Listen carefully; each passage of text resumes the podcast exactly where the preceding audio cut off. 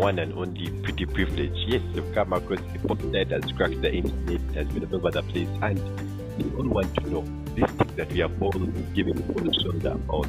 Is it really fair? Is it possible to catch up with my entire gallery and get the top prettiest people and then ask them, man, you people, have you benefited from this? Have you actually benefited from this entire Pretty Privilege? So for TikTok and our friends and our at the hotel where we are supposed to pay the chain, where we are supposed to be paying a few millions, but they will share money. So Elizabeth, how are you doing? I'm fine, thank you. How are you? Yeah, she's fearing the microphone. You'll pardon her. She's you know those lady things and man feeling all over the place. But it's okay. So this Pretty Privilege, what do you think exactly it is?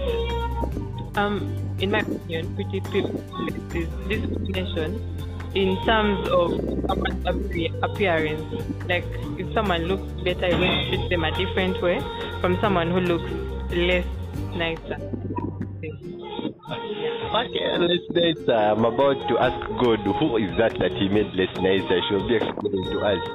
But she's here in all black, in case you want to know, and here with earphones coming out from a polo shirt, a redhead sock. So, trust me, we are not doing that bad. So, Kiara, how are you doing? I'm okay.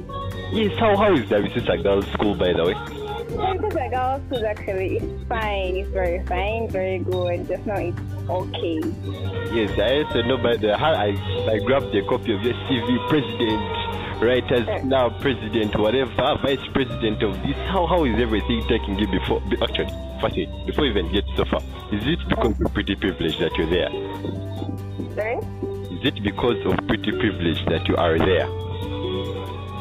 Yeah, maybe. Maybe so but the president, not because of competence. Yeah, exactly, and the fact that I'm on very many clubs, you know, it's rare to find one person and one person in very many clubs and having those big posts, you know. So I think it's one of the things in those clubs. All right, Pretty Privilege, here we go. So I'm going to just have one take before we go in for a commercial. So, Elizabeth, what is Pretty Privilege? Like to you, what exactly is it? There's you'll chip in an experience, mostly yours, but I know you're very shy and you'll give us someone else's. But anyway, we shall manage.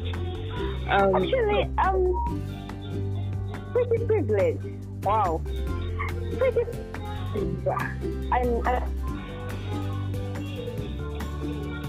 Yes, we're still there.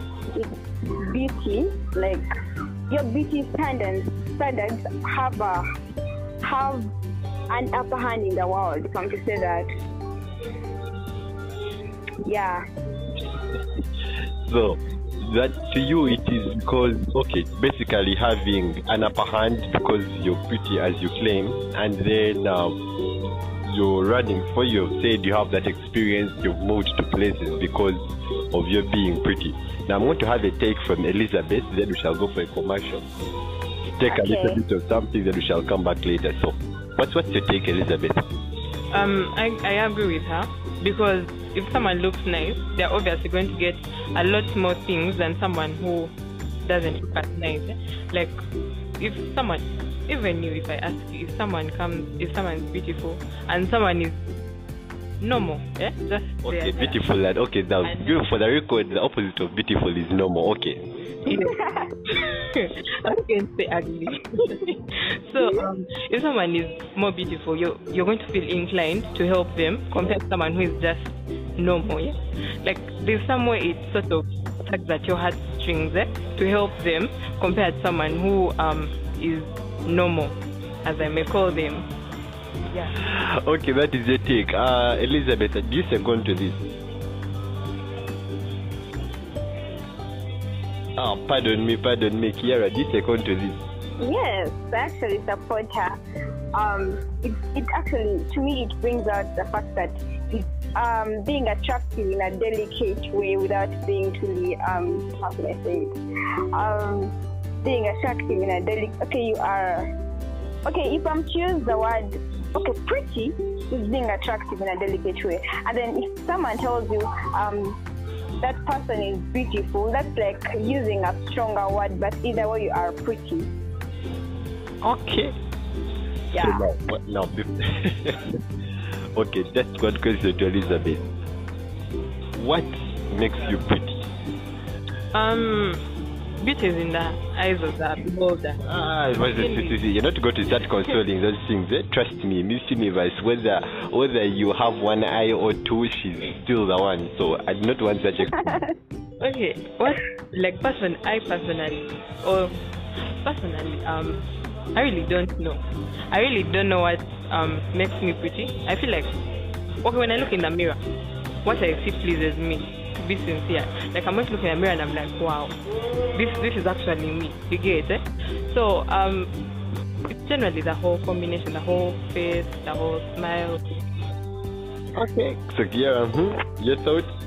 I actually support her. I supported yourself so much. No, let me tell you something. Let me tell you something. Yeah? You know, when you look at first of all, being pretty. Yes, beauty lies in the hands of the beholder. But being pretty, sometimes you need to, you look for. There's that something you admire in yourself. I don't know if you get me. Yeah, this is something you admire in yourself. So when I look at myself in the mirror and like, oh my god, my eyes are so cute. I have sparkling eyes, you know. So okay, yeah. And the moment I have that thought in mind, wherever I move, wherever I go, I just keep smiling, and you know I am pretty. I have my eyes, so yeah. Let me tell you something. My producer, Bandese Isaac, and the entire crew is going to be fascinated with me.